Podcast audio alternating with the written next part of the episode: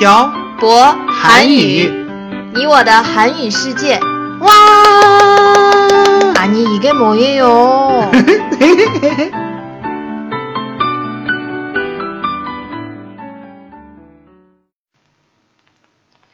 안녕하세요 여러분. 저는 빡빡 한국어의 셔보쌤입니다. 안녕하세요, 여러분. 저는 빡빡 한국어의 연동쌤입니다. 사장님, 요즘 너무 더워서 미쳐버릴 것 같아요. 목소리 왜 그래요? 더워요. 여름이니까 더운 게 당연하죠. 그래도 너무 더운 것 같아요. 사장님은 더울 때 더위를 어떻게 극복하세요? 저는 더위를 잘 안 타요. 그렇구나. 부러워요. 저는 더위도 많이 타고 추위도 많이 타는 체질이에요. 그거 연돈쌤이 귀하게 자라서 그래요. 저 그렇게 귀하게 자라지 않았는데. 연돈쌤, 한국 사람들은 더위를 어떻게 극복해요? 음, 한국 사람들은 뜨거운 음식을 먹어요. 이걸 이열치열이라고 해요. 음, 그래서 더울 때 그 뜨거운 삼계탕을 먹는 거예요. 그리고 또 어떻게 극복해요? 시원한 팥빙수를 먹거나 아이스크림도 먹고 해양 스포츠도 해요. 저도 한국에 있을 때 여름에 친구들하고 여름에 바다로 놀러 가거나 강, 어, 호수에 음, 해양 스포츠를 즐기러 자주 갔어요. 해양 스포츠에는 어떤 것들이 있어요? 수영도 있고 음. 물 위에서 스키를 타는 수상 스키도 있고 음. 여러 가지 있어요. 어, 그리고 한국 사람들은 여름에 무서운 영화를 많이 봐요. 왜요? 무서운 영화를 보면 소름이 돋잖아요. 그걸 시원하다고 아. 느끼는 거예요. 그래서 여름에는 무서운 영화의 성수기예요. 성수기가 뭐예요? 성수기는 장사가 잘 되는 시기라는 뜻이에요. 반대어는 비수기예요. 어, 예를 들어서 여름에 바다 주변의 가게들은 성수기지만 겨울이 되면 사람들이 바다에 많이 안 가잖아요. 그러면 비수기라고 하는 거예요. 성수기, 비수기. 음. 오늘도 새로운 단어를 배웠네요. 흠. 아까 무서운 영화에 대해서 얘기했잖아요. 연돈쌤은 무서운 영화를 좋아해요? 음, 저 별로 안 좋아해요. 근데 여름이 되면 한두 편은 꼭 봐요. 근데 왜 저랑 안 봤어요? 저랑 같이 보낸 여름이 올해로 세 번째인데. 사장님 무서운 영화 안 좋아하잖아요. 그리고 중국 영화관에서 무서운 영화 상영하는 거 거의 못 본 것 같아요. 하긴 그렇네요. 음, 근데 보자고 해도 안 봐요. 저 원래 겁이 많아서요. 알아요. 무서운 영화 얘기 나온 김에 제가 무서운 얘기 해드릴까요? 무서운 얘기요? 네, 제가 귀신을 본 얘기 해드릴까요?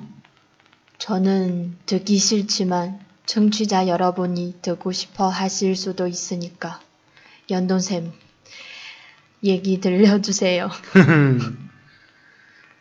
2006년 8월이었어요. 군대에 입대하면 5주 동안 훈련을 받아요.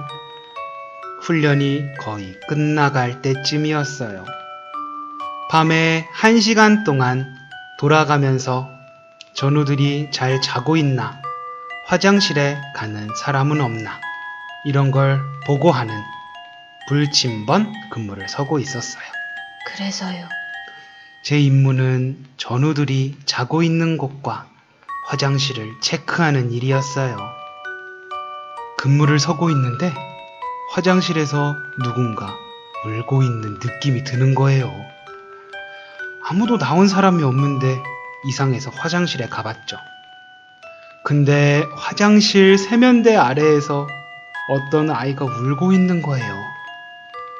으, 너무 무서워요. 그래서 어떻게 됐어요?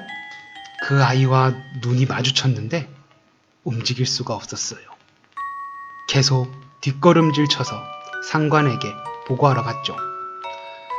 화장실에 아이가 있다고.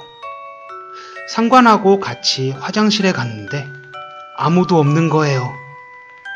그때 그 아이가 귀신이라고 느꼈어요. 그리고 그 다음날 훈련 조교한테 이 얘기를 했더니 그 아이 그 화장실에 자주 나타난대요. 그 조교도 예전에 훈련 받을 때 봤다고 귀신이라고. 으, 지금도 그때를 생각하면 막 소름이 돋네요. 저도 소름 돋, 돋았어요. 사실 다른 얘기도 있는데 청취자 여러분들이 무서워하실까봐 얘기를 못 하겠네요. 남자들 군대에서 귀신 보는 거 엄청 흔한 일이에요. 그럼 다른 얘기도 있어요? 또 해드릴까요? 전 듣기 싫은데 청취자 여러분들이 듣고 싶어 하실 것 같아서요.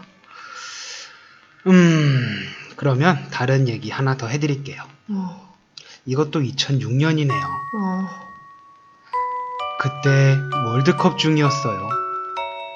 군대 가기 전인데 친구들이랑 월드컵을 보려고 새벽까지 동네 놀이터에서 기다리고 있었어요. 그런데 저쪽에서 모자를 쓴 흰색 옷을 입은 아주머니가 저희한테 다가오시더니 자기를 좀 도와달라는 거예요. 그래서 도와드렸어요? 사장님 성격이 왜 이렇게 급해요? 좀 들어보세요.